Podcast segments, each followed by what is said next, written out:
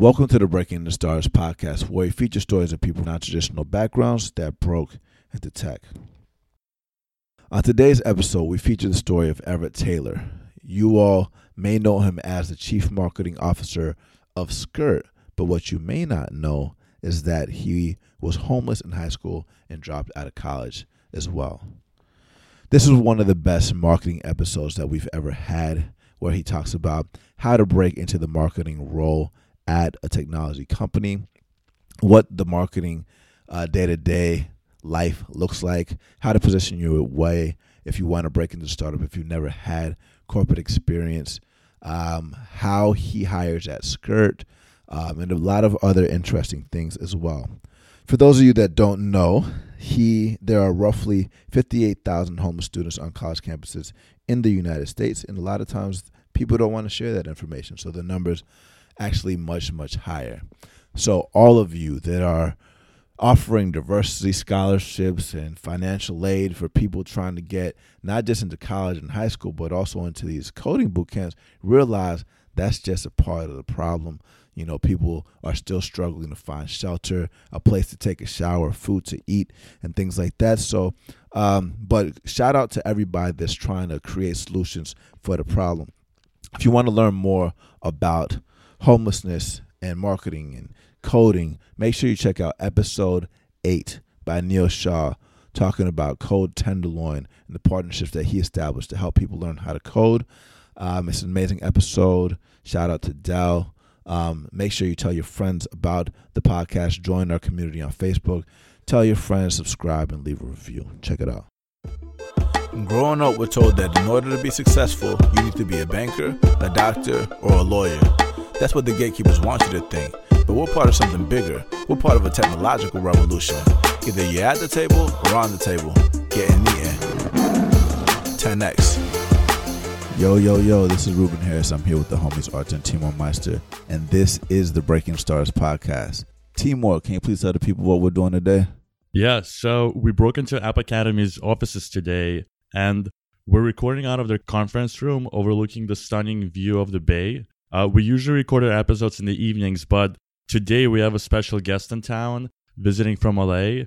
Uh, so we're recording this interview at six thirty a.m. on a Wednesday morning. As we're chatting right now, the sun is coming up. We can actually see the cars now crossing the Bay Bridge into the city. And we're about to jump into this dope discussion with our guest, Arthur. Take it over. Thanks. So today I'm super excited. Uh, we're speaking with Everett Taylor, who is a serial entrepreneur who has led marketing efforts at several startups, most recently a C M O or Chief Marketing Officer at Skurt, a mobility startup delivering rental cars on demand. He was recently announced as the National Brand Ambassador for the NASA Startup Initiative, which we'll talk a little bit more during the interview. And um, what Everett is really like well known for is he's one of the original founders of growth hackers dot com with Sean Ellis, which is the go-to source for everything growth marketing related. If you're in the space, you've definitely heard of it. It has a ton of useful hacks and strategies for acquiring users, and it's really the authority on the subject. But um, Everett, you're only twenty-seven years old. You've done a lot of things. You've been covered. Your story has been covered in a lot of publications. You've been flying around the world, speaking at conferences. You're actually in San Francisco today to speak at Startup Grind, which is a really cool startup conference here in San Francisco. But tell us a little bit about yourself and kind of how you got here, because your story has been told before. But today we're going to talk about a side of your story that you haven't shared as much publicly. So tell us about kind of how you got here and how you got involved with Skurt. Yeah, man. First of all, thanks for having me, guys. It's early as hell, um, but it's, it's good to be here. So yeah, I'm, I'm currently at Skurt. And, uh, you know, a lot of people ask me, just because of my my serial entrepreneurial roots, you know, why join a company like Skurt? And uh, it's funny, I met the founders of Skurt back in two thousand fifteen, summer two thousand fifteen. And at the time, you know, I was currently C M O of another company called Sticker Mule, which is a very, very popular startup e-commerce company. And um, I met these guys at Troy Carter's spot at Atom Factory, which he leads, Cross Culture Ventures. And, you know, these these founders come up to me and they they say, hey, we got this amazing idea. we want to do this, we want to do that. And essentially they wanted to deliver cars within the airport. And I was like, well, that's really, really convenient, but I think you guys are going to have some issues. You know, I saw the the issues that Uber and Lyft went went through, you know, trying to go inside the airport. And, you know, I didn't know if that would be a stable, you know, business model to do that solely.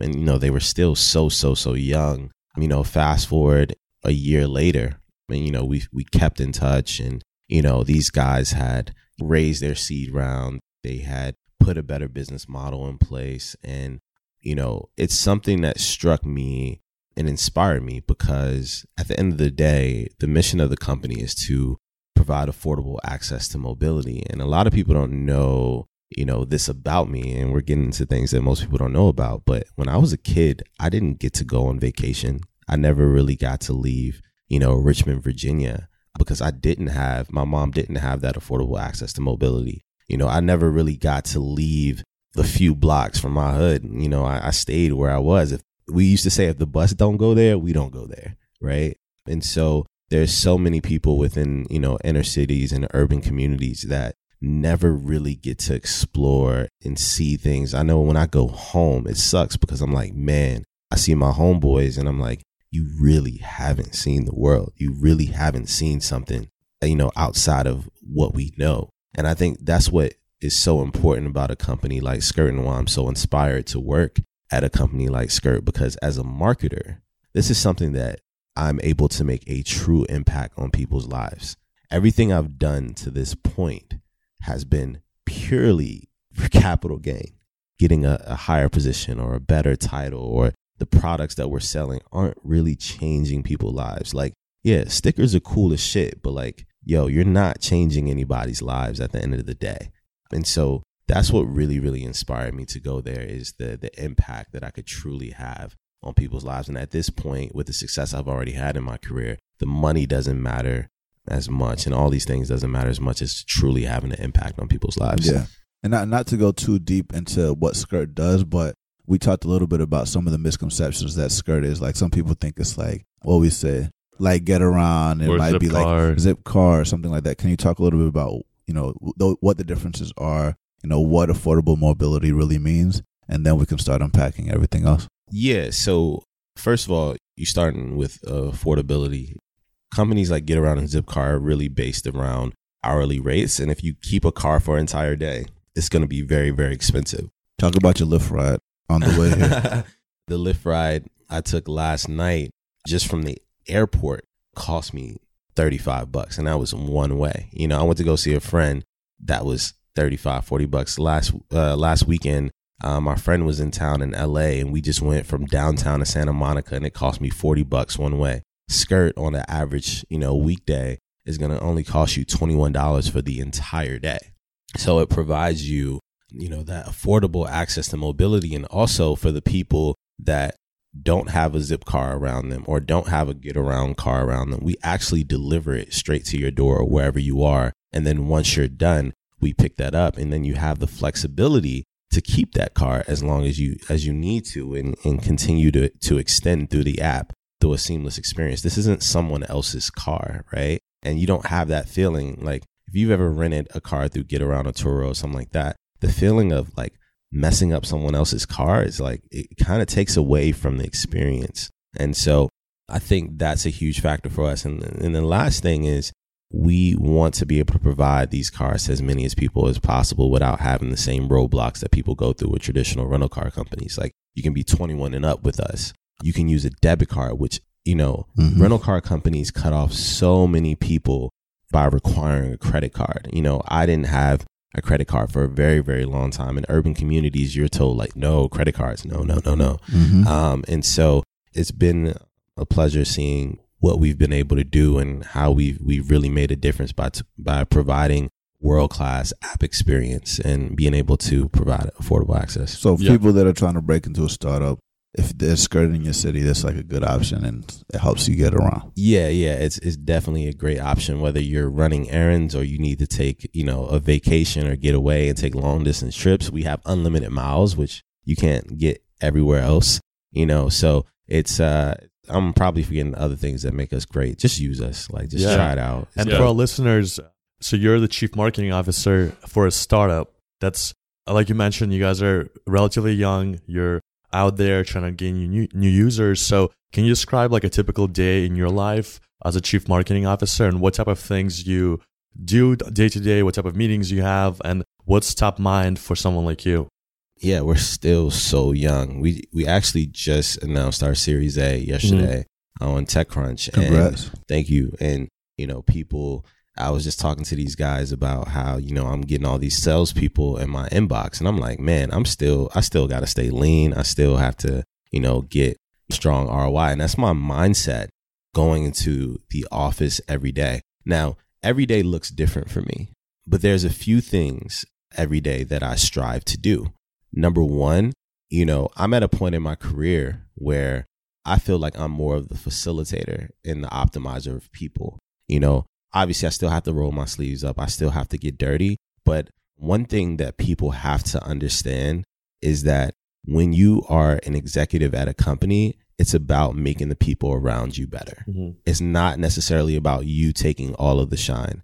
And a lot of people forget that. You know, just because of the things I accomplished in my career does not mean that I need to lead everything or take credit for everything. I want to put other people in positions of success. And so every day that I come into the office, before I come into the office, I actually take a minute to think about how I can make the people on my team more successful and how I can influence and impact other parts of the business, you know, from my perspective. And that's what I try to do every day. And, you you know, I've seen, I've had jobs where I didn't have bosses or or people that led me that really put me in positions of strength or really wanted to teach me and help me become a better, you know, a better marketer, a better employee. So that's number one. Number mm. two is that when it comes to growth marketing, I'm very, very big on return on investment and putting process in place. And so those are the two things that is extremely important for me. And, you know, at Skurt, I'm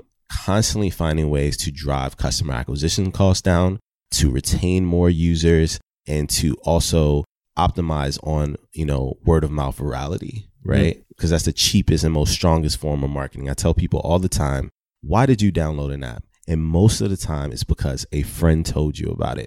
It's mm-hmm. not because you saw some Facebook ad. It's not because of some like growth hack or whatever.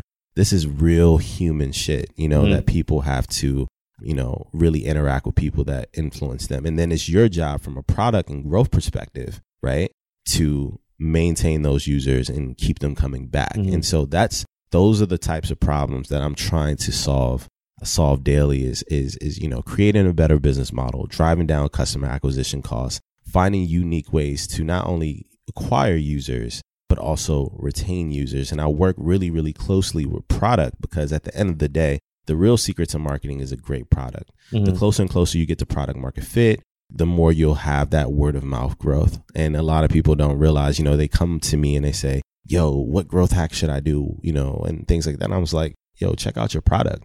You know, that's a huge part of the advice and the input that marketing can give to product is priceless. Yeah. And we talk about, um, team a lot on this podcast and the different roles people have on the team. A lot of people, when they think about an app or they think about a title, they think that that person is solely responsible for bringing that product to market. But like you mentioned, that like as an executive, your your job is to empower the team. So tell us a little bit about the team members that you work with on a daily basis, what their responsibilities are, what type of roles fall under a marketing organization at a startup. And then when you look to hire those folks, what qualities do you look for? Right. So, yeah, we have, you know, four people that I work with on my team. Um, one is uh, Julia. She's actually my marketing coordinator. Shout um, out Julia. Yeah, Julia with a G, uh, by the way. Um, she's amazing. And so Julia, she is the quintessential, I'm going to roll up my sleeves and get dirty and do everything that needs that we need to do and be scrappy. And so as a marketing coordinator, you know, she's managing like our brand ambassador program, and she is helping out, you know, with like our weekly emails and lifecycle marketing. She's really that person that's doing all of the little things. And I think for a marketing organization, you always need someone that is maybe more junior, but just hungry and willing to put in the time and put in the work. And so she's been really, really, really impressive doing, you know, contests and giveaways and like event marketing. We try to be everywhere. Like any event where our target demo is, we try to be there. And she's been really, really successful in that. And so she's been really like a jack of all trades for me to kind of put out there like a Swiss Army knife. And then I have uh, Peter Pryor, who came to us from Uber. And you talk about a jack of all trades. This kid is amazing. Not only is he assisting with our brand ambassador program, but he's doing design. He's doing, you know, literally everything that I asked for him. You know, when I talk about these roles, you know, they have different responsibilities. But at the end of the day, when you're in a startup, you have to wear so many different hats that it's really no super, super defined roles, roles here. But he's definitely more of a technical marketer, and he, you know, especially when it comes to design and things like that, helping out with the lifecycle marketing process, digging through data. He's been super, super um, important for me. Um, for the people that don't know, what's the lifecycle marketing process? Lifecycle marketing. So essentially, it's everything from onboarding, you know, onboarding when you get on the app, to the emails that you get, the push notifications that you get. So it's everything from the onboarding process to, you know, gain you as a user as soon as you hop on a website or you hop on an app, till, you know, your your first purchase or your first use, and that process of like retaining you and, and keeping you in that those retention loops through email. And like the best marketers are able to retain users through their lifecycle marketing. Like how yeah. many of you, you know, hadn't used Lyft in a while and get a push notification that says, you know, five dollar rides for your next five rides on Lyft. Like mm-hmm. those are strong lifecycle marketing tactics. Yeah. So what would you say um, it kind of is the breakdown of the skills that these people came in already knowing versus the skills they had to acquire on the job in order to accommodate with whatever Skurt is doing at this moment in time? Yeah. So I didn't even get around to everybody, but I have some awesome people on my yeah, team. Let's, shout let's out. actually also shout out the yeah, other ones. Yeah, yeah, shout out to you got four. Yeah, yeah, shout out to Max. Shout out to Polo. And uh, what are, what are, quickly? What do each of them do as well? Um, Max is the performance marketing manager. Mm-hmm. Um, so he's doing everything from ad operations, Facebook, mm-hmm. Instagram, App Store optimization, App Store ads, mm-hmm. like he, paid marketing, paid, type stuff. essentially paid marketing. Mm-hmm. Type like in that, like the S E M stuff. Yeah, S E M, Google AdWords. That's for search, search engine marketing. Uh, search engine marketing. Mm-hmm. So you guys got to understand there's a difference between S E O, which is search engine optimization, and S E M, which is mm-hmm. uh, search engine optimization. Now you have A S O, which is App Store optimization. Mm-hmm. There's a lot of different things, but he focuses more on the data side and the paid acquisition side for us. And then Paulo, who's the creative director, is a U X genius. Mm-hmm. I think he's he's, he's he just has God given talent. He's a high school dropout. And wow, awesome! He, Sounds uh, like we got to get him on the podcast. Yeah, he uh, he's just when it comes to, you know, creating video content, and he's the one who's designing the app and doing all those those different marketing features that I need. He's just U X amazing. Meaning user experience. User and- experience. Sorry, yeah, user experience and helping define design our u- user interface. Like, you know, he's arguably one of the most important people because he's really controlling that user experience. Yeah, that, like, if your product could be great, but if people don't know how to use it, yeah, then it doesn't matter. Yeah. And we've had some huge wins recently just from things we've been able to do in the product. But just to to look at everybody that's that's come onto the team, Julia, for instance, you know, she was a community manager, and I saw she had no previous marketing experience. Mm-hmm. And, you know, I saw her there. And at a startup, you have to take a step back and look at the people around you and say, hey, are these people being used to the best of their abilities? Mm-hmm. And one thing that you see with a lot of women and minorities and underrepresented groups are that they're in these positions where they're not being utilized to the, to their best abilities. And they're not, you know, they aren't able to continue to move up. And so she was an early employee, but, you know, she wasn't being utilized. And so, you know, I saw that she was hardworking and willing to learn. So she literally knew knew nothing. And now she's doing some design stuff. She's learned some design skills. She's learned, you know, how to do email marketing. Um, mm-hmm. She's learned how to manage people. She's managing our brand ambassador program. So mm-hmm. she's like acquiring all these skills. Peter from Uber, you know, he was just leading, you know, brand ambassadors. And he's literally picked up so many technical marketing skills in terms of like utilizing data, you know, doing design, you know, building landing pages. Um, so it's for A B testing? For A B testing, or to acquire emails, or for any contest that we're running. So really just, you know, completely just had to learn on the fly and really acquire those skills. And I push those guys every day to to learn more. You know, he's he's about to start learning some life life cycle marketing stuff for through Mixpanel. He's about to mm-hmm. learn ad operations and things like that. So I'm really proud of him. And then like Paulo, for instance, he, uh, you know, this was like his first real, real, real job. Um, How old is he, by the way? Uh, he's twenty. He just turned twenty-six. Okay. I believe twenty-five, twenty-six. And, you know, he's from Atlanta, not from the startup space. Shout out A T L. You know, startup space at all, you know, comes from, you know, a family that, that were Brazilian immigrants.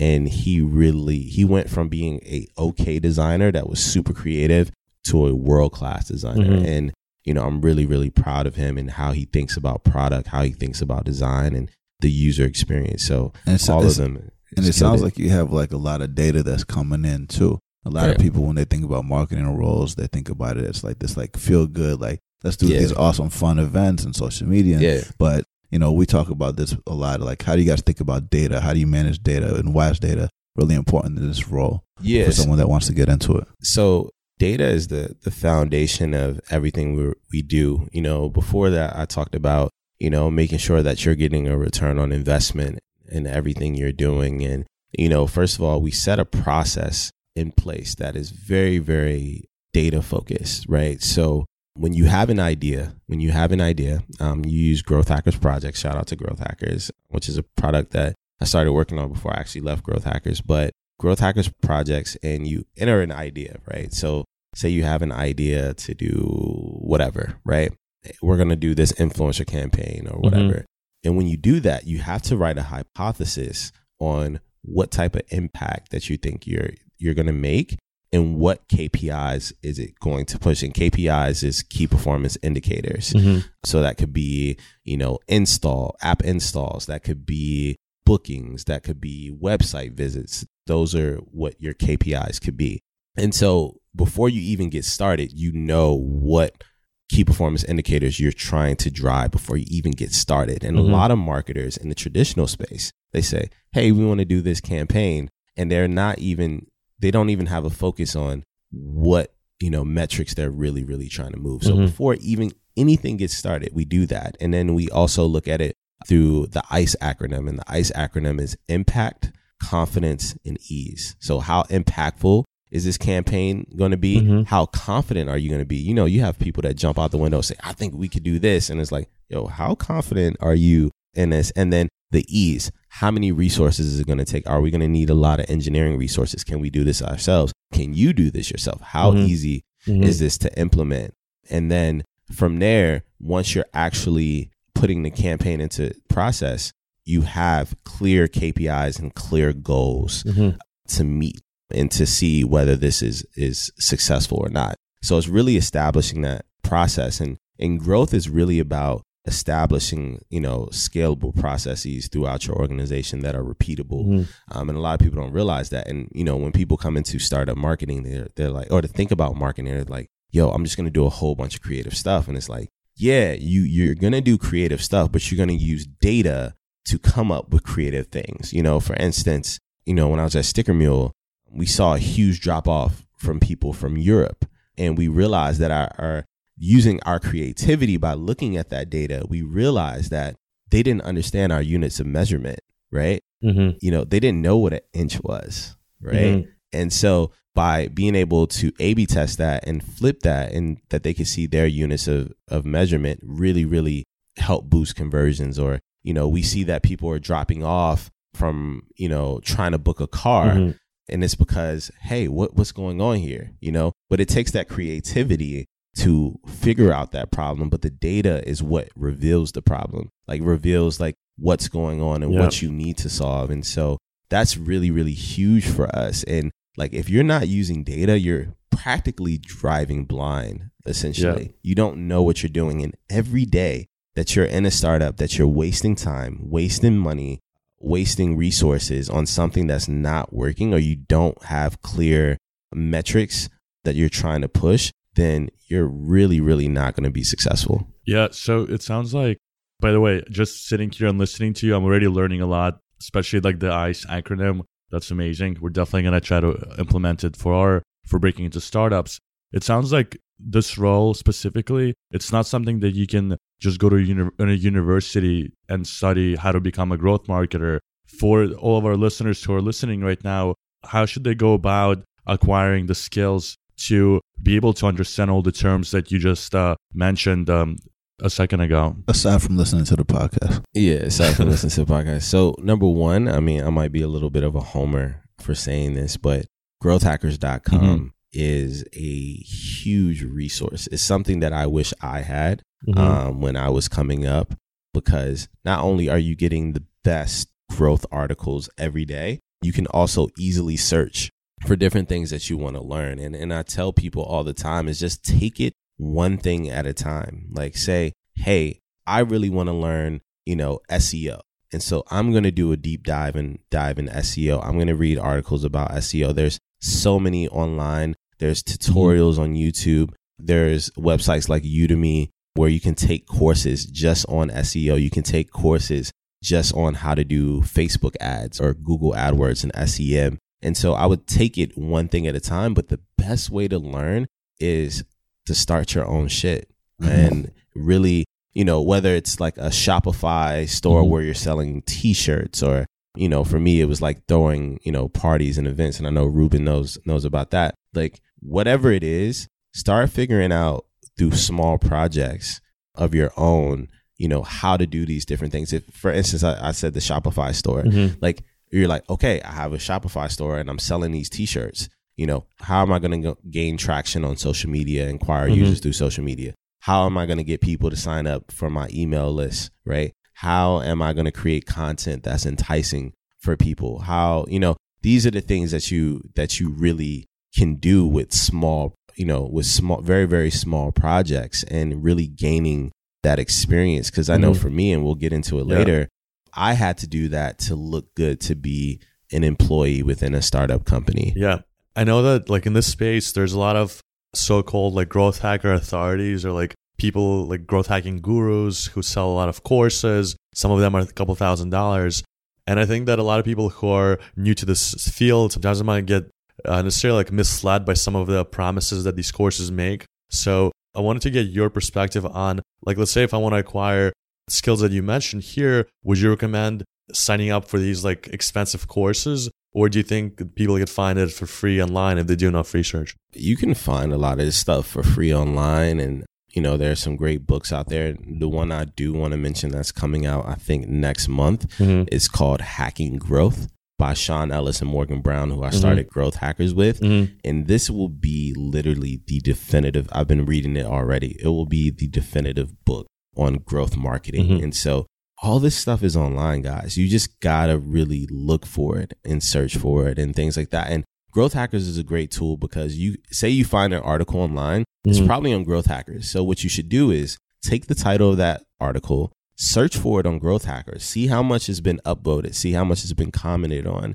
see if that's something that's actually really, really valuable. Because some of that stuff is B S. Some of that stuff mm-hmm. is spammy. It's not real, you know, tactical growth. Mm. And one thing you have to realize is that learn from the experiences of other people, but the best knowledge you're going to get is from your own experiences, because what worked for somebody else isn't going to work for you mm-hmm. and your company. You know, what works for Getaround, what works for Turo and Zipcar is not necessarily going to work for Skurt. Yeah. Um, and so look at that and look more so of, of how the process, like I stress, stress the process. Mm-hmm.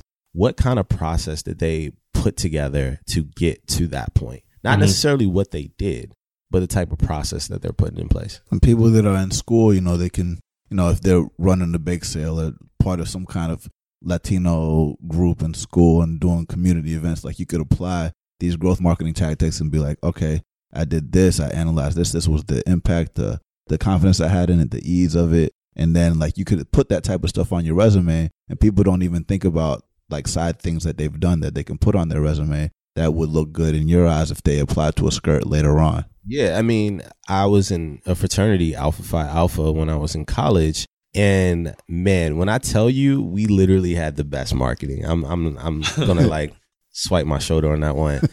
We had the best marketing. I mean, you talk about video before video was popping. Like everything that we did, we made sure that we did video production to market. We had, you know, the flyers would have themes to them, like consec- like not just one flyer, but consecutive flyers and teasers and like all these different things. We really thought about the journey and the and the life cycle of, you know, the people that we were trying to convert into people going to our events or our parties and things like that. And so, yeah, if you can sit there and say, look, I was at this fraternity, I was at this organization, this is what I did. Last year, we sold this many tickets. I implemented these tactics and we were able to see a ten X, ten X, ten X, ten X. ten X, ten X. uh, we were able to see, you know, a ten X boost in, in what we did over the previous year. Those things to me, from a junior marketing perspective, is like, wow, I like that. Because as you can see with the people that's currently on my team, you know, they weren't super skilled or, or super knowledgeable, but it's that understanding of process, understanding of people that goes beyond data, right? That emotional intelligence that is required. Those are the types of things that I look for, because everything can be taught. Everything can be taught at the end of the day. So there's certain intangibles that I look for. Yeah. And I think in this day and time, startups especially value skill. And what you just described, it's a skill that you can learn and you can apply to so many different business ventures. And when you are interviewing for a startup, you're not just asking for a job. You're just telling them, listen, if you hire me, these are the campaigns that I've done. These are the results that I did for those businesses. If you want to grow your user base, then I know how to implement X, Y, and Z. And then this will result in this many users. So you're actually giving startups almost like this pathway of how they can grow their user base. And for startups, especially before Series A and Series A, Series B, user growth and user acquisitions, it's one of the biggest metrics that they're valued on. So from day one, as you're applying for all these jobs, you're you're literally presenting yourself as the person who will move the needle. So I think that's a super valuable skill. I'm curious, when you were hiring the people who are on your team now, what were the things that convinced you to give them that shot? You know, to make a point is, I want to make a point here, is that I look for the intangibles and I also look for, hey, I've done something of this before. Like even mm-hmm. if it wasn't purely marketing, here's the thing. You can get a candidate in that went to, to Cal Berkeley and did a Stanford M B A mm-hmm. and didn't really have any real, real working experience or, or, or something to show, right? Or you can get someone that, hey, you know, maybe I, you know, I, th- those people may understand the theory, and it's nothing against them because there's been some amazing entrepreneurs and, and tech workers that have come out of those schools. But to me, I'm looking more for that person that, I don't care what school, I don't care if you graduated, you know, school, right? What have you done that you can implement here and help move the needle, right? And when you do those things that you're talking about, and we were just previously talking about, that shows me that you have an acumen for moving the needle and being very big on, you know, R O I. And so for me, what I really look for at this stage is, is a little bit different, right? If we were Series B, Series C, it'd be a little bit different. But at this stage, I'm really, really looking for people that's going to be hungry, that are going to make, you know, the sacrifices, that have a natural understanding of consumer psychology and of people, right? And that's something that a lot of people don't get. You know, I You know, I've talked to a lot of growth marketers and analytical marketers, like from the Bay Area, and man, they can tell you that, you know, they can run all these cohorts and they can tell you all these different data things. But when it comes to people and understanding people, they just don't get it. I'm like, yo, I can teach someone how to use Mixpanel. I can teach someone how to use R J metrics or, or, you know, run A B tests, you know, but what I can't teach them is the ability to truly understand people and be able to take a step back and look at things from a bigger picture. Yeah, and when you say understand people, do you mean what motivates someone, or what do you mean by understand people? So I always talk about M V C, uh, most valuable customer, you know, customer profile. And it's understanding what your target audience looks like. Where do they reside in a digital and physical space? How do you catch that person's attention? How do you retain that person? And how do you make that person as successful as possible through marketing and mm-hmm. through product? Those are the things that I'm constantly thinking about. And I want people that can understand that as well. Yeah. And how do you segment that, or how do you identify the most valuable customer? Because let's say like there might be the universe of potential people who want, might want to rent a car is pretty huge. So how do you isolate the people you could add the most impact to? Yo, talk to people, man. Like if you take time to talk to your most valuable customers, like when, when I say most valuable customers, these are the people that are repeatedly coming back, that are using us. Like we have people, I'm like, yo, why don't you just buy a car? Like that's crazy how much you use us, right? And actually having conversations with these people and mm-hmm. figuring out, hey, how did you hear about Skurt? Why do you use Skurt? Mm-hmm. What do you love about Skurt? What don't you love about Skurt? Right? And then you're starting to form like, okay, our most valuable users are in this age range. They live in these areas. Yeah. They do these things. They use us in these ways. Mm-hmm. And how can we craft our messaging and how can we craft our campaigns to target those people, right? Because when you're at a startup, you have limited resources. Mm-hmm. So you need to hit those niche audiences, mm-hmm. right? You can't think about like just trying to blast everybody. You have mm-hmm. to be able to hone in on what those audiences, and when you're creating custom audiences on Facebook and Google AdWords mm-hmm. and things like that, you have to know what those people look like. So you are getting the, you know, the, mm-hmm. the biggest return on your dollar. Awesome. That's good. That's good feedback. And when you're thinking about your content that you're creating and you're focused on your most valuable customer, and I know you have limited resources, to Arthur's point, you know, you have this broad audience, but you want to focus on targeting your most valuable customer. Do you just ignore everybody else while you're growing, or is your content appealing to everybody, but you have like tailored messaging in addition going to the most valuable customers? Yeah, you want to you want to create content that is going to be super valuable for your niche audience, but it's evergreen in a way that it's going to help other people. For instance, we put this article together about rental car insurance. And uh-huh. so if any of you guys rented, rented cars before, you know, when you go to the rental car counter, they always try to sell you insurance. Mm-hmm. The thing is, is if you own your own car or you're using a credit card, a lot of times you don't have to buy insurance, and most people don't know mm-hmm. when they should or should not buy rental car insurance. Now, does this help our target customer? Absolutely. But does that help out a lot of other people that may get attracted to Skurt, that may never heard of Skurt, and like, damn, like when should I buy rental car insurance? Mm-hmm. Like I never knew knew that. I yeah. just learned something. Oh, and this is from Skurt. What is Skurt? Let me check this out. Boom, got you. Retargeting your ass. Like we're we're gonna get you. You know, uh, we're going to get you, you know, some way, some somehow, you know. And so, yeah, you can still build things for your niche niche audiences, but at the end of the day, still provide value for a lot of people. Got yeah. it. Got it. Yeah. So let, let's let's talk about NASA. You know, how did that happen? I mean, you, you talked about how you grew up. It's timely. There's a lot of things that was going on. You know, talk about a black man being the national brand ambassador for NASA. How did that happen? Yo, it's crazy. You know, shout out to them. So essentially, I spoke at Black Enterprise last year. And mm-hmm. this, when you hear this story, think about like, I think Black Enterprise was back in October and this just happened. And so, you know, your blessings and things that happen in your life, sometimes it takes time. It's not going to happen right away.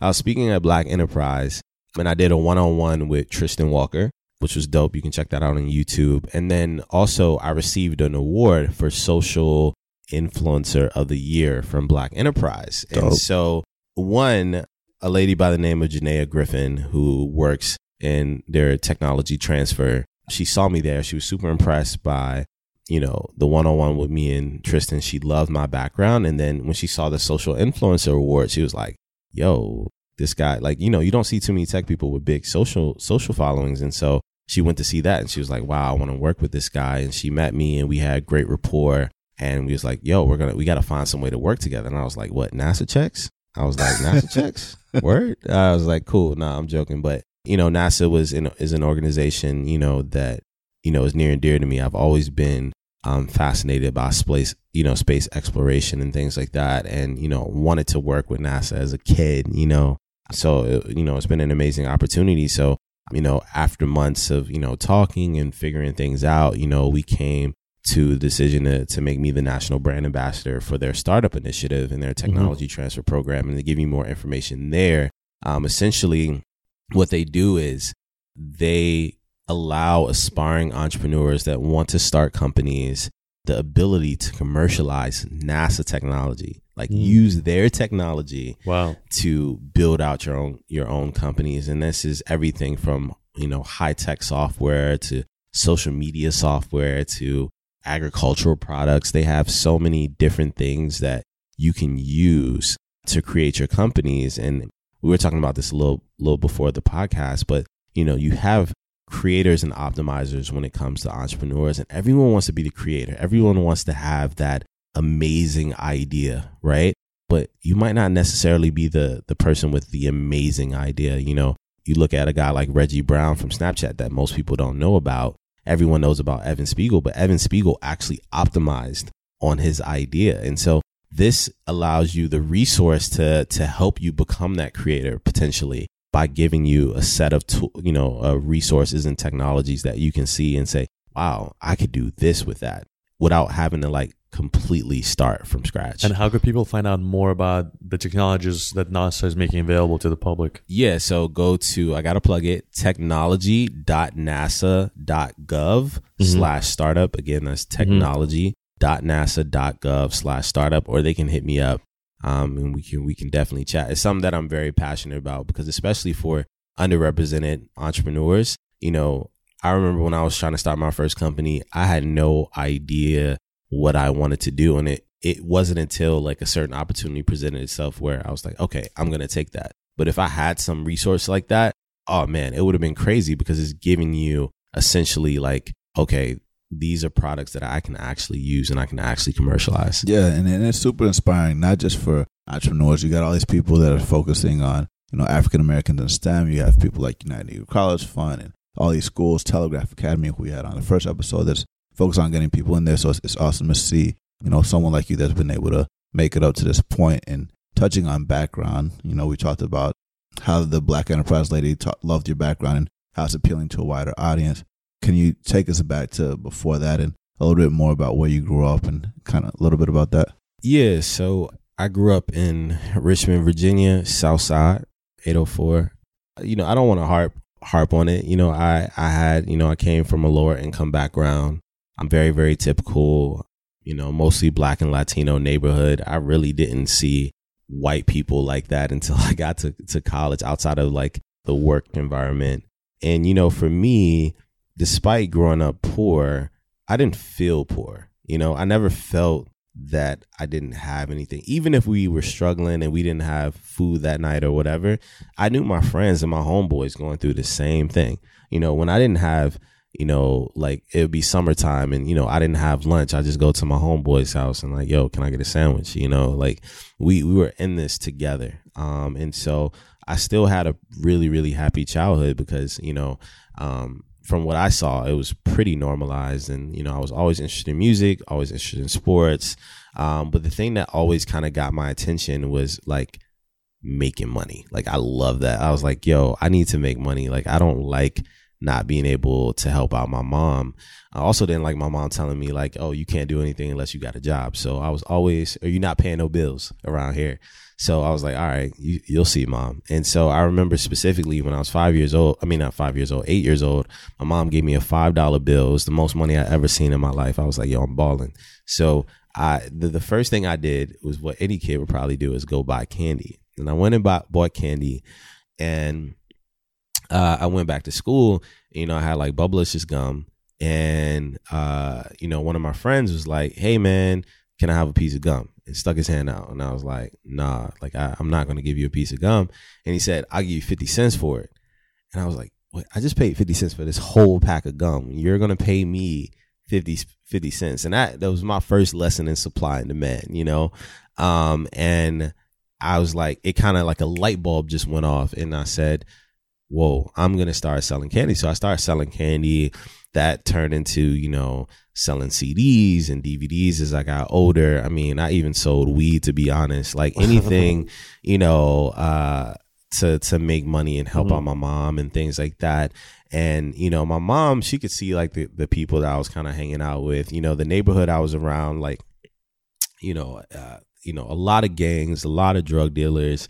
I mean, that's who I learned a lot of my first, like, kind of, you know, how to do business from. Mm-hmm. Um, you know, I mean, I seen people like I seen people shot right in front of me, like, you know, point blank. I just seen so many crazy things. It's so crazy how normalized that becomes, mm-hmm. you know.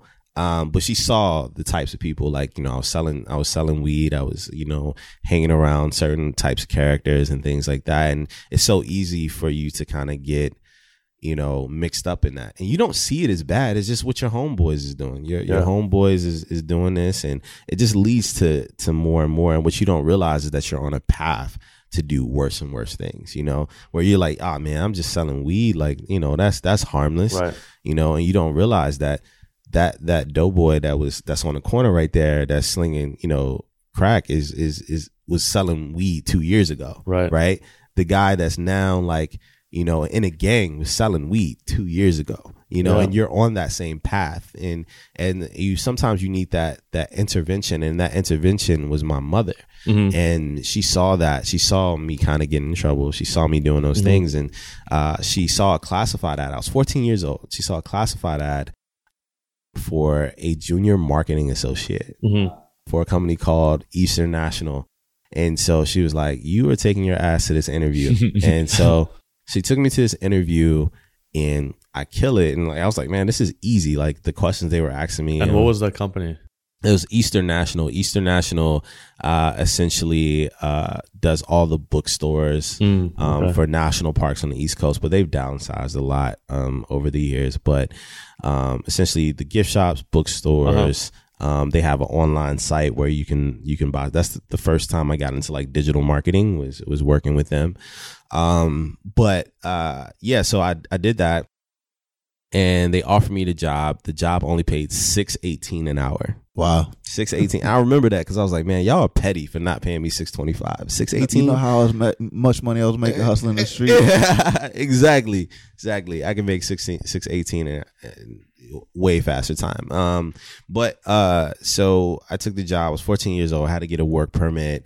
Um, and I worked there for three years. You know, um, learning everything about you know, um, you know, uh, everything from digital marketing to like. In-store market. A lot of people don't realize there's a lot of people that specialize in like in-store type marketing, how things are displayed, what uh, type of products that you're going to have um, have in the store, um, what the pricing is. Like there's a lot of different things that goes into like in-store marketing. Like this is completely And in-store different. Design as well. Yeah, we had in-store. Megan Schofield on the podcast talking about that as well. Yeah, yeah, there's user experience that comes to shopping inside stores.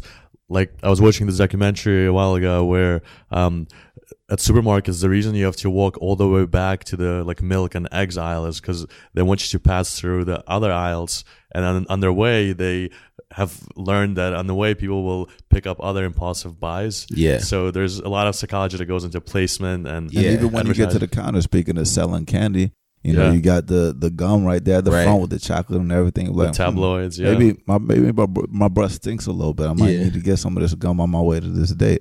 Yeah. So, yeah. So I was I was essentially doing like the branding and marketing for six different stores in the Richmond area, um, and then also laid the the foundation for um, our first like online digital marketing website for for Eastern National for people to buy the products that they wanted online. Um, and so that was a really really great experience. I ended up getting laid off, um, unfortunately, um, after three years, um, and because of that. Um, you know, my, you know, my family was struggling at the time and I ended up homeless myself. Um, and it was a really, really tough experience because, you know, I went from like three years of making my own money. Like even when I had, when I had the job with Eastern National, I even worked other jobs. You know, at one point I had three jobs. I was at the grocery store and I was at Finish Line. I was like working, working, working. And to go th- from that to having like zero income and, you know, people not giving me an opportunity. And then when you're homeless, you know, it just makes it harder on you because you don't have a place that you can shower. You don't have a fresh haircut. You know, when you walk in, like, you know, people are like, oh, how how come you didn't get a job? And I'm like, do you know what it what it looks like when you walk into a place and your hair is jacked up and you haven't gotten a haircut, or the the best shower that you had was in, you know, a gas station bathroom, you know? Um, and you look so unkempt, you don't have an iron to iron your clothes. It's really, really hard to get a job. You know, you try to stay in a motel or something and they don't even have an iron in the motel. You're like, what the hell? Like I just, you know, work my ass off in the streets you know, to to get a hotel for the night, and they don't even have, you know, uh, an iron in here, like, you know, or anything like that. And so it was really, really uh, tough experience on me. And I was very, very proud person. So I didn't really like, you know, asking for help. I actually lived out of my car that didn't work.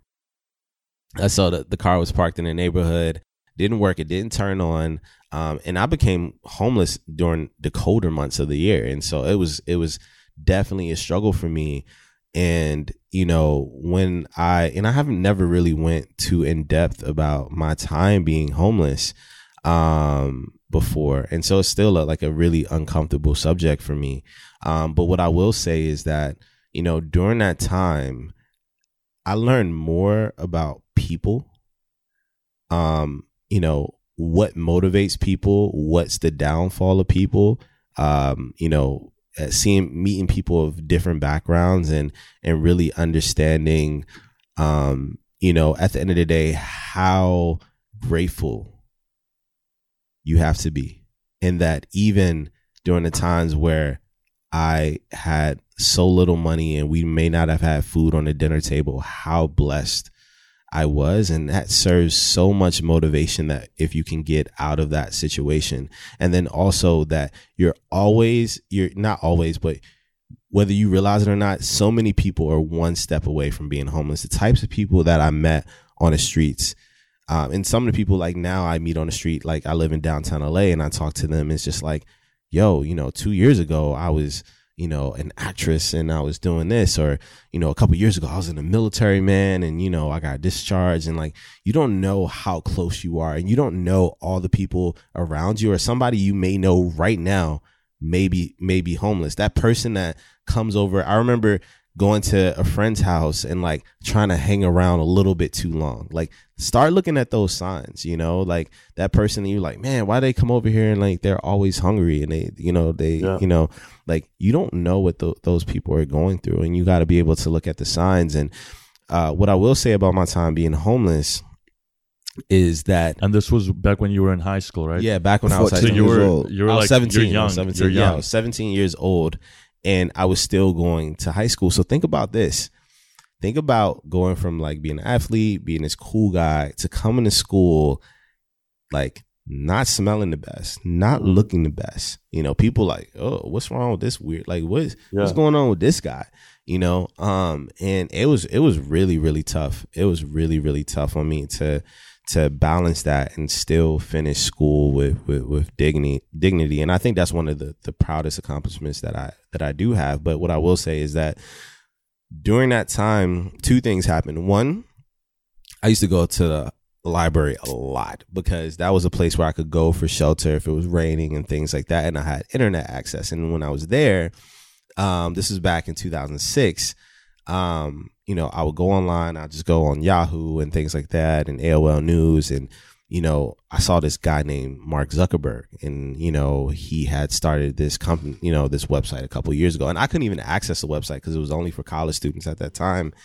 And I was like, wait, this guy is how old and he's doing what? Like, it introduced technology to me. It introduced the tech world to me. So even though I was at the lowest point of my life, I don't think if I wasn't going through that, would I've ever like would I've discovered it at that time, you know, and it really would have touched me that, you know, we have this image that only, you know, you can only play ball or, or, or do music to kind of get out of the hood. And I was like, whoa, this dude created a website and he's making mm-hmm. how much, you know, like one of the people like people get on, you know, World Star Q from World Star, rest in peace. But like like this dude was from the hood and he created a multi-million dollar website, you mm-hmm. know, like a yeah. black guy, you know, from the hood. And so these are the type of people I was like, whoa, this, this is kind of crazy.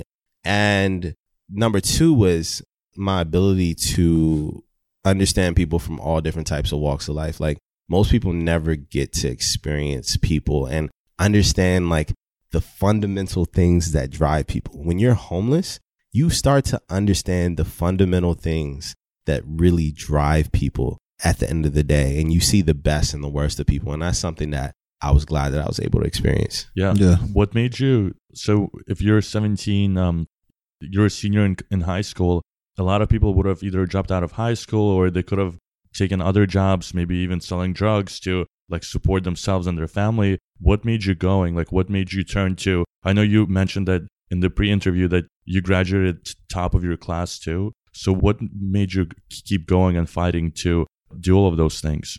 I mean, there's been a lot of people in my family that's never even graduated high school. And it was always a dream of mine to get to college. I felt like, look, if I can just get through, that was like the light at the end of the tunnel mm-hmm. for me. If I could just get this high school degree, you know, luckily I had. And what was motivating me is that my ex-girlfriend, her dad, he didn't know the situation that I was dealing with, but he actually paid for me to take my S A Ts and he paid for me to apply to one college. And so to me, that was the one that thing, one shot, that one shot to me outside of like free lunch at school. Shout out to free lunch. It's like the best. Like that's like people were like, oh, did you go hungry? I was like, man, I had free lunch Monday through Fridays. But what was I going to say? Oh, I'm sorry. But that's what kind of motivated me to continue to go to school. Like it was like, man, like if I can just make it through this year, graduate with this degree and get into college, you know, a lot of these issues are going to be solved. And so that's what kept pushing me. And you were the first to go to college in your family, right? Yeah, first first person in my family to go to college, first person in my family to drop out of college. But yeah, it's cool. Hopefully my sister can finish. And what college did you go to? Virginia Tech. So it wasn't just any college. It was actually a pretty good school that's hard to get into. Yeah, and I wanted to be an engineer, and like there's one of the top engineering schools mm-hmm. um, in the world, in the country. And so, yeah, it was, it's a great school yeah. um, to go to. I'm actually going back, even though I'm a dropout, I'm going back to speak, be a keynote speaker at yeah. the university next month. And I think that's actually a great segue into kind of the next question, which is when you look at your career trajectory, you've kind of, you've dropped out of college, you've started your own businesses, you've worked for other companies. So kind of when you look back at your journey, how do you contrast those experiences and would you have done anything differently or like what do you think set you apart and enable you to be where you are today? Yeah, I think, so I was just talking about this. I just spoke at Ohio State University this past weekend and I talked about, and I actually, I don't know if you guys are familiar with Dragon Ball Z. Absolutely. Um, yeah, so Dragon Ball Z, you have a guy named Goku and you have these people called Saiyans and they They reach a certain level, which is called Super Saiyan, right? And to become a Super Saiyan, there's a certain like life experiences that are happening to you that push you over the edge to get to that point. And I think that's been uh, like historically what's happened for me. You know, what pushed me to the point of like even jumping into, you know, entrepreneurism and tech was there were certain factors happening in my life. Like I had to drop out of college when I was nineteen to help out my mom. I went and tried to apply to a bunch of jobs. Now, not only did I have that three years of experience at Eastern National, I had one year of experience working as a marketing coordinator for United Way during my first year of college. So I had four years of experience and I was applying to marketing jobs in the Richmond area where I'm from at like, you know, uh, different startups, different companies. You know, we don't really have too much of a startup industry there, but you know, I was getting turned down left and right, left and right. And I was using LinkedIn. I was like, man, I thought LinkedIn was going to be the thing that changed my life.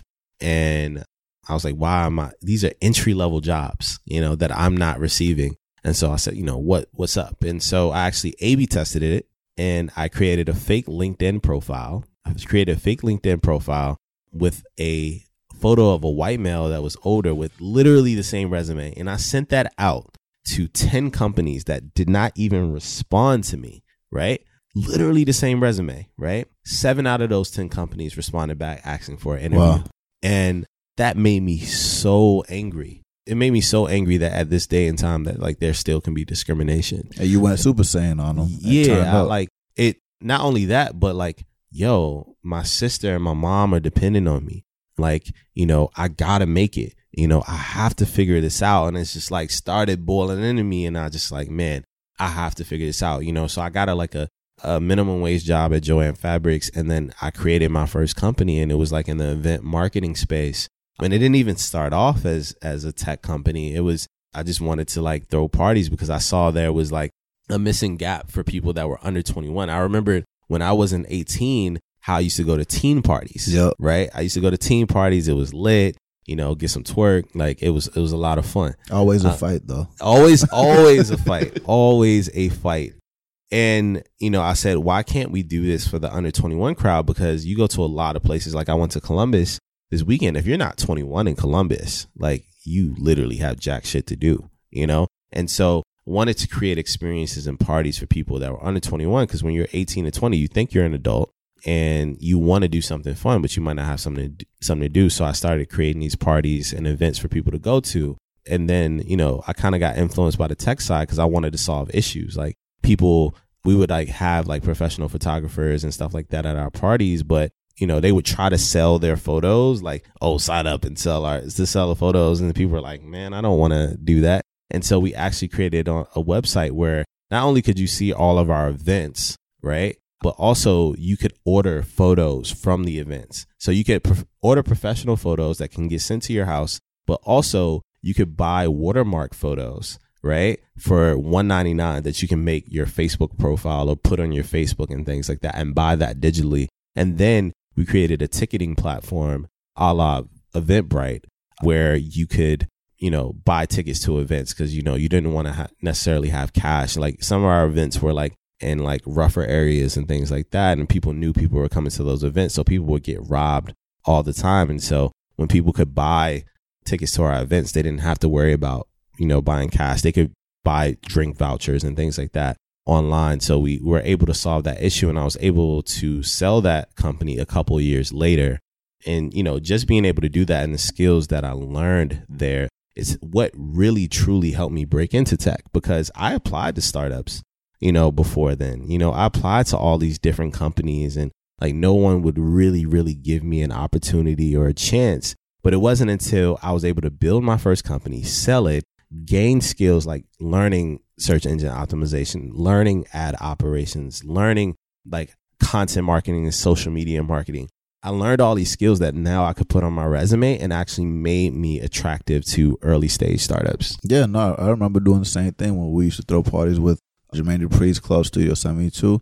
Like, we made sure we had the best pictures that were branded A T L pics. People made them their profile pictures. So everybody wanted to get one of those. Where do you get one of those? Our parties. You run the street teams. You do all these. We had the MySpace networks running those. That's exactly what you were talking about. A lot of people don't think about that.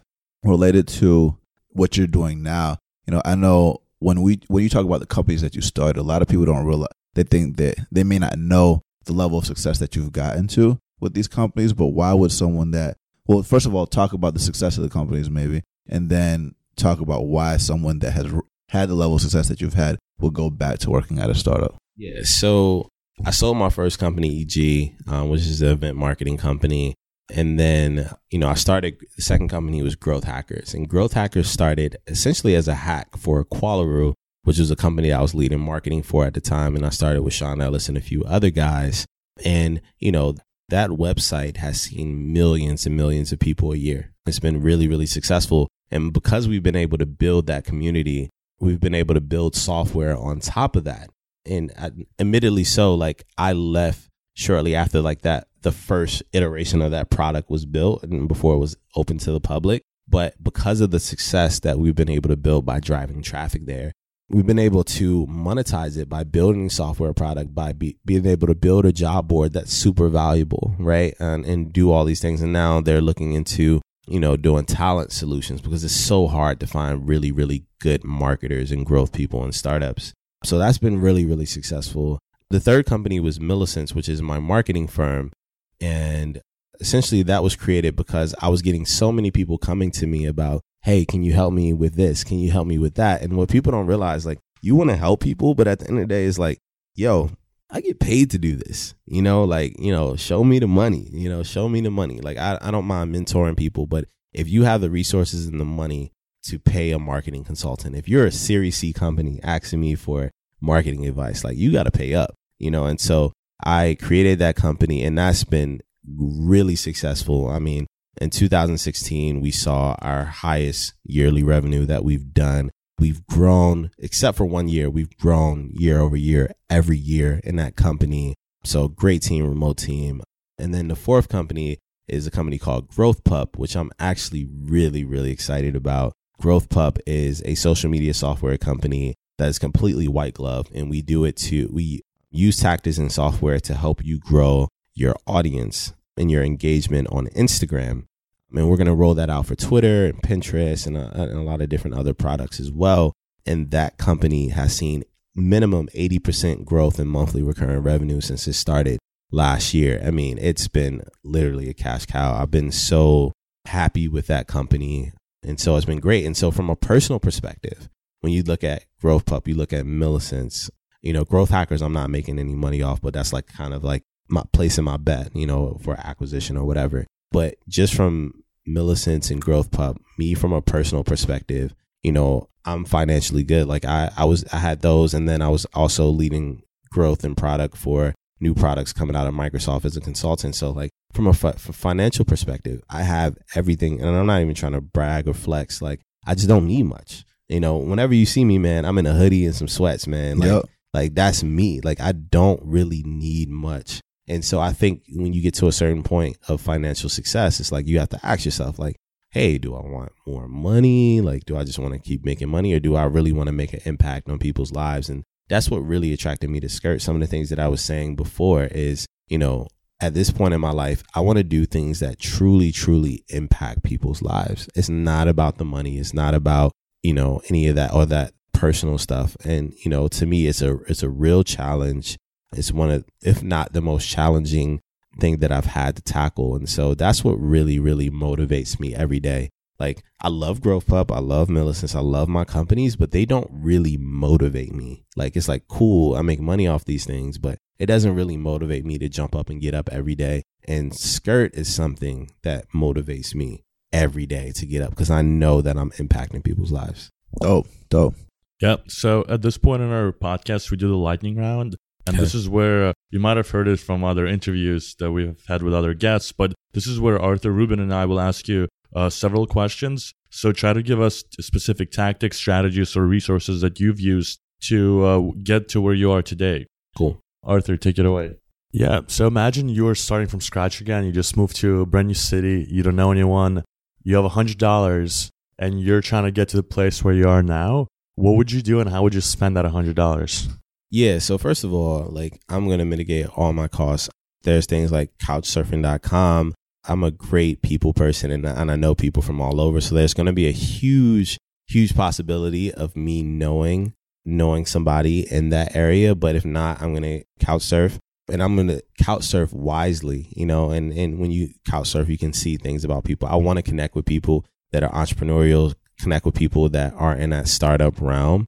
And I really don't want to have to spend money at all. The first thing that I'm going to do is once I have a place to stay is that, all right, I need some income and I don't care where that income comes from. I'm humble enough to go anywhere. So like, even if I have to go to McDonald's and lie on my resume and say, I don't have all this experience and I just have like a high school degree and I worked at like some grocery store or whatever I have to do, like I'm going to do that so they give me a job so I can have some type of income, right? So that I can actually take care of myself. And then once I do that, then I want to really infiltrate the startup and tech community. And that's all you need to do is go to your local library, find internet access and find out what's going on and connect with people. And when you connect with people and you actually have built a skill set, here's the thing. No matter what happens in my life, I've built a skill set that no matter what happens, I will be able to find work and I will be able to contribute. So always think about that. Think about where you are now. And that if you were in this position where you only had one hundred dollars and you had nothing else and you had to go find a job and someone to take a chance on you, would they? Right? And if you take the time to build those hard skills and also those soft skills that are required in a company that companies will find resourceful, I mean, will find useful, then you will be good at the end of the day. And I feel like doing that, doing those steps, I'll be all right.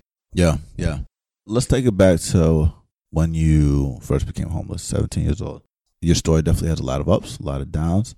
You know, we talk a lot about things that motivate us, get us, help us break through these situations. I mean, a question we like to ask is, was there a piece of music or a movie that you watched that helped you kind of like, you know, I mean, clearly Dragon Ball Z was one of them, but like yeah. any type of music that helped you break through one of those downtimes? Yeah. It's a song called History by Jay-Z.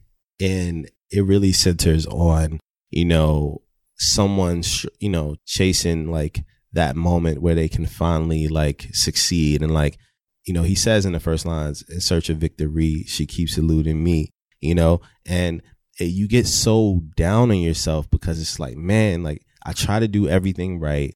I try to, you know, continue to push myself and make things happen. And like, it seems like nothing ever works out. And so that song was really, really inspirational for me and kept me moving forward. And a weird one is actually the Rocky four training montage. Yeah. When he's uh when he's training to fight, you know, you know Ivan Drago, and uh, you know, his homeboy just died. I don't know, like that shit makes no sense, but that gets me so hyped. I don't yeah. know what it is. I used to listen, look look at that joint on YouTube before like basketball and football games and stuff like that. And still to this day, it still gets me hype and gets me motivated. So yeah, it's it, that's that's a weird thing about me. No, the Rocky theme music is definitely motivating. Yeah, I, yeah. I like it. And it's Rocky four though. It has to be Rocky four though. Yeah. I don't know what it is, Rocky four. Yeah. So I actually have two questions. Okay. So the first one was is so if if you had to give advice to your younger self, let's say you were nineteen, twenty years old, what would that advice be? And the second question is, you mentioned to the one hundred dollars question that you would advise someone to break into tech and startups. So as you're giving yourself that advice, would you still want yourself to break into tech? And if so, then why? Man, if I could go back to my younger self, I, I wouldn't even start at eighteen, nineteen. I started like thirteen, fourteen. It would be like, yo, go find Mark Zuckerberg now. Go find him right now and say, I want to be a part of this. Uh, I wish I could. I, th- that's the one thing that, you know, is kind of missing is is really building a company at that scale and seeing what that really looks like. And I would love to be a part of that. But also, if I could go back to like being realistic, talking to my eighteen, nineteen year old self, one, it's like one, I'll definitely tell him to keep his head up. Like things are going to get better. I was going through a lot of rough things at that time. And it just seemed like, you know, I would get one win and then two steps back, you know, like I overcome being homeless, get in college, and then boom, I have to drop out of college. So that was tough, but also like, you know, go ahead and chase that dream and like go out to Silicon Valley, learn, learn, learn, learn, learn, learn. When I sold my first company, I undersold my company by so much because I didn't know the value of myself and I didn't know the value of my company. So know and your worth. Know your worth. And if I had been in Silicon Valley and had been building what what we were building, I would have been able to sell that company for a lot more. But it's like that knowledge base that you gain, right? Being out here. And I wish I came out here at an early age. I didn't come out to the West Coast until I was twenty-three years old. I felt like I was kind of late, late to the game. And if I go back to my eighteen, nineteen year old self, and this is to people that are in college, like college is for some people, like it's great to have. Like I tell people all the time, dropping out of college is literally trying to walk the tightrope of life without a safety net under, right? Like at least with college, you, you're walking that tightrope. Everyone has to walk the tightrope. But if you fall, at least you have that safety net. And it takes a special type of person to to take that risk. And I am that type of person. So I would have definitely like stayed out of college and and try my, my shot over in Silicon yeah. Valley. So why? What do you think makes Silicon Valley special in this day and age? Why do you think people should be looking at startups or technology as their future career paths? I mean, technology is the future, man. And like, if you don't get with it, you better get with it soon. You need to be able to find your value and how much you can impact tech companies. Automation is coming and it's about to take away a lot of jobs. I mean, even myself, like I look at, I started marketing back in two thousand four, right? You know, it's two thousand seventeen now. Some of the things that I was doing that I saw people actually have jobs doing in marketing, those have been eliminated, completely eliminated. And so if you don't learn this tech industry now and learn how you can provide value in that tech industry, the jobs that you're working right now may not exist. And so you really need to to jump, you know, you know, foot forward into to the yeah, tech industry. And it's evolving skill sets as well. Like you yeah. mentioned that something that was relevant ten years ago, if you're someone who's kind of used to the traditional educational model where you go ahead, you learn something for four years, and then you do that thing for the next ten. Like that doesn't work anymore. No. There's technology is disrupting a lot of things. You're required to be learning constantly, right? And you could probably attest to that of being in growth, being in marketing. There's new tools coming out, new approaches. If something worked for you five years ago, that doesn't. That's probably not gonna work. Even a year ago. Even a year ago. So in marketing, that's super important, but also other types of jobs as well. Like if you think that, and I think that's actually interesting that you brought up that if you're in college, there's a sense of a safety net. But if you actually look closely, having a college degree is no longer providing that safety net that people are used to. Because let's say you, you graduate with a sociology degree or some degree that's maybe in the past was able to get you an entry-level job. Nowadays, these jobs are gone. Like, if you look around, it's there's college students looking for entry-level jobs and they can't get the interviews. So that's something to keep in mind, that don't just rely on the educational model to provide you with a so-called safety net. And you should be thinking outside the box. You should be analyzing your people around you and look at your value proposition and what you could offer to companies. And that should be the number one goal, like your top of mind for anyone who wants to get a job is what can you bring to the table, right? And those, and, those hard, hard skills and soft skills, because a lot yeah. of times people focus on left brain things and don't realize that the right brain things and whole brain things are actually what develops that leadership and those people that are set apart, that know how to negotiate, know how to tell their story and get to the next level. Yeah, the the one thing you have to realize is that it's super easy to replace somebody with that only has hard skills. Like, I can find another you, but it's those soft skills that make people mm-hmm. harder and harder to replace. Yeah, no, that's that's a good point. Related to tools and online resources and things like that, something you mentioned in the beginning was about Twitter being one of your most valuable things.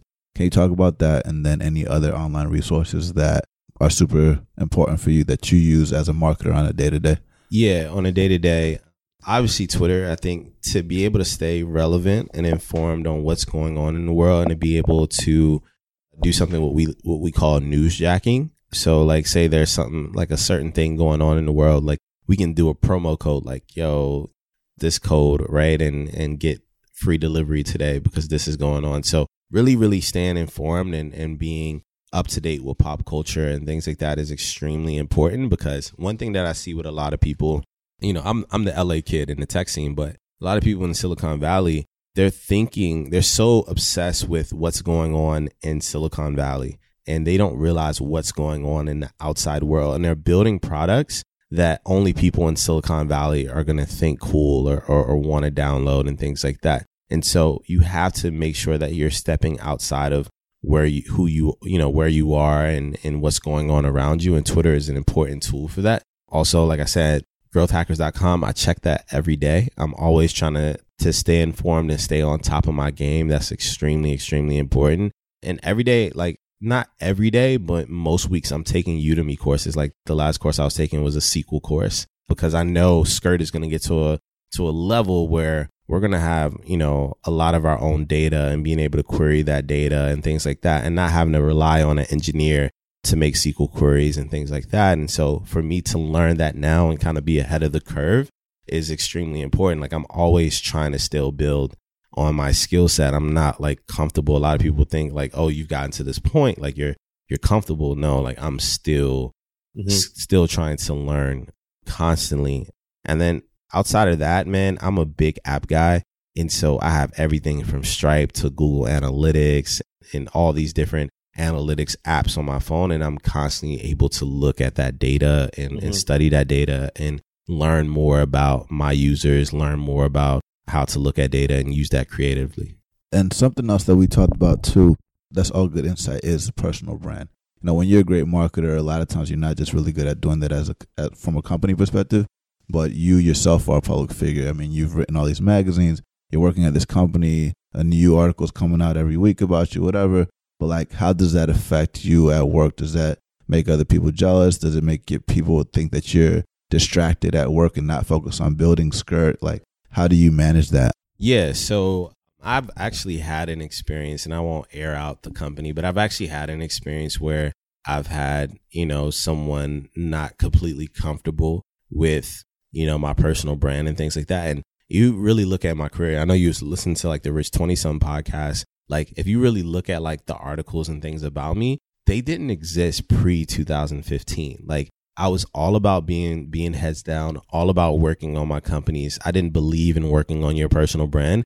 But interestingly enough, I had a kid that's is at Virginia Tech that wanted to write on me and on that blog post. And when he wrote that blog post, it was the first time someone like wrote solely about me. I got a few leads to my marketing firm. And I was like, wait, this is just like a small student run blog. And I actually made money off this. And then, you know, when that story was put out there and I put that out there, then, you know, Black Enterprise and, and these other, or, you know, publications came out there and wanted to write on me. And I saw direct return on investment on my company and business. And it made me look at, you know, personal branding completely different. And so now I look, when I do anything, I look at how is this going to impact my company? You know, there's a reason I'm on this podcast right now. You guys are killing it. You got a lot of people that are listening to this podcast. I love you guys. You guys are my friends. Mm-hmm. But at the end of the day, this is business, guys. Mm-hmm. Like, I'm going to use this to utilize, you know, we want to launch San Francisco eventually. There's a ton of people now that are going to know about Skurt. Um, mm-hmm. And so I look at that R O I, and I'm at a place at Skurt, one, where they know that everything that I'm doing is for the business and contributing back to the business at the end of the day. And so I think I found a really, really good culture that understands that and supports that. You know, when the NASA thing came out, like I, I hit up Harry Hurst, who's one of the founders, and I was like, hey, like, yo, is this cool? Like, I'm, and he's like, man, like, I'm super supportive of you and things like that. Mm-hmm. So it's really, really good to be in that environment. And I do understand most people don't have that environment. And I try to warn people that if you are trying to build a personal brand, do understand that people are naturally jealous. People are going to think that you're distracted. People are going to think that that's taken away from your work. And you just got to go that much harder and kill it, you know, and, and make things happen. Be the first person in the office, the last person out, you know. And and really, really show them that, hey, like you guys every day, like, hey, we're here at six a.m., you know, recording this podcast. This isn't taken away from what we're doing. And so, yeah, man, it's it's all about finding the right culture and environment for you. Yeah, yeah. And as long as you put on put on those numbers on the board. Yeah. Yeah, what yeah. are you going to say? Yeah. Yeah, yeah you awesome. See these numbers, man. Exactly. So so what are we going to expect for plans in the future, like, aside from Skurt? I mean, obviously, we're going to see you take Skurt to the next level, but you know, what are your plans for the future? What are you preparing for that? And how can people get in touch with you? Yeah. So, you know, my big dream is actually starting an incubator in, in my hometown and in a V C firm in my hometown of Richmond, Virginia. So, you know, coming from Richmond, there isn't a lot of opportunity, especially within the urban communities. And I want to be able to create an incubator to really support not only underrepresented people, but people that come from different backgrounds and things like that. You know, I was just talking to a guy who, you know, is, you know, military, he's older and, you know, mm-hmm. he wants to get into tech, but who's going to fund a guy like that? Who's going to really like support him without any type of tech background and things like that? Those are the type of people that I really want to support mm-hmm. in my hometown of Richmond, Virginia, and not only help underrepresented people, but also be able to breathe life into the, to the startup community in my hometown, create jobs, create and create dreams. Most importantly, you know, a lot of people in my hometown, they see me and they're like, whoa, Everett's killing it. But every day they got to go back to the same stuff every day. You know, they see that, like, they might see me on the internet, but it's like not close to home. Like mm-hmm. I want to be able to bring that right there every day, that they can see that in the community, that they see people creating companies and doing amazing things. And I want to be able to do that in my hometown. So that's the goal. That's dope. And how can people get in touch with you? So you can go to twenty-one dot co slash Everett. So that's a, it's a platform where you can email me. If you need a code, email me, and uh, all the money will be donated. It's twenty dollars, and that money will be donated to Black Girls Code. Mm-hmm. I get a ton of code emails. It's hard to keep up with, but if you email me there, I will definitely reply back to that because it's going to a, a cause that I really, really support. And then also, like, I'm on social everywhere at Everett, E V E R E T T. And the the last thing that I was going to say is, uh, thinking about Virginia Tech and everything like that, do you remember the name of that first reporter that wrote that article about you? Yeah, I do, man. And he's a really amazing guy. His name is Sonny Murthius. And uh, he's still in college now, and he's super supportive, man. And, like, I think he might have been, like, a freshman in college when he, freshman yeah. or sophomore in college when he wrote it. And, uh, yeah, he, he found me on Twitter and, like, Twitter again. And, you know, he wanted to write. And that literally, you know, started everything. Yeah. And it's amazing that someone nowadays, someone in college could write a blog post to share with his friends about someone like you. And it turns him into an influencer. And it also has an impact on someone like you who's had a lot of, who sold their company and has, who's achieved a lot. But it just shows that you have, you have more, a lot more power than you think you do. And nowadays with social media, with blogging, like putting yourself out there and sharing your thoughts could potentially turn you into this like overnight sensation. So definitely take a close look at that. And we definitely encourage everyone to share their experiences and online. Now, now that you recorded this podcast and are launching a bunch of new marketing campaigns, maybe we could circle up with him and do a refresher. Yeah, that'd be great. But the one last thing I want to say is that at the end of the day, like, even if it's small opportunities, take that opportunity because it will lead to bigger opportunities. I had friends that tell me that, oh, this like, uh, this blog wants to write about me. Like, they're small, they're nothing. Like, I'm like, man, like, take that opportunity, even the smallest thing, take that time because you don't know who you're going to reach. Yeah. And to your point, like, you know, you said you wanted to reach that military veteran or somebody that's like not the traditional background that you would expect. Like, they're not reading TechCrunch. They're reading other publications and maybe that small blog that will reach them. And so when you think about marketing, you got to think about all kinds of different channels. So dope. Thanks for yeah, coming. Great and having us. you. And yeah, um, we'll definitely have you on again to hear what you're up to next. Yeah, man. I appreciate it, guys. Thank you. Awesome. Yeah. Thanks for checking us out. We appreciate you for listening and always love your feedback on how we can do better. If you enjoyed this, let us know what you thought in the reviews by going to iTunes, searching for Breaking Into Startups, subscribing to our podcast, and leaving a review. Also, if you know someone who came from a non-traditional background and is looking to break into tech, encourage them to sign up to our newsletter or tell them to join the Breaking Into Startups community on Facebook. Remember, if they don't let you in through the front door, go through the back door, around it, under it, or through it. Let's break in.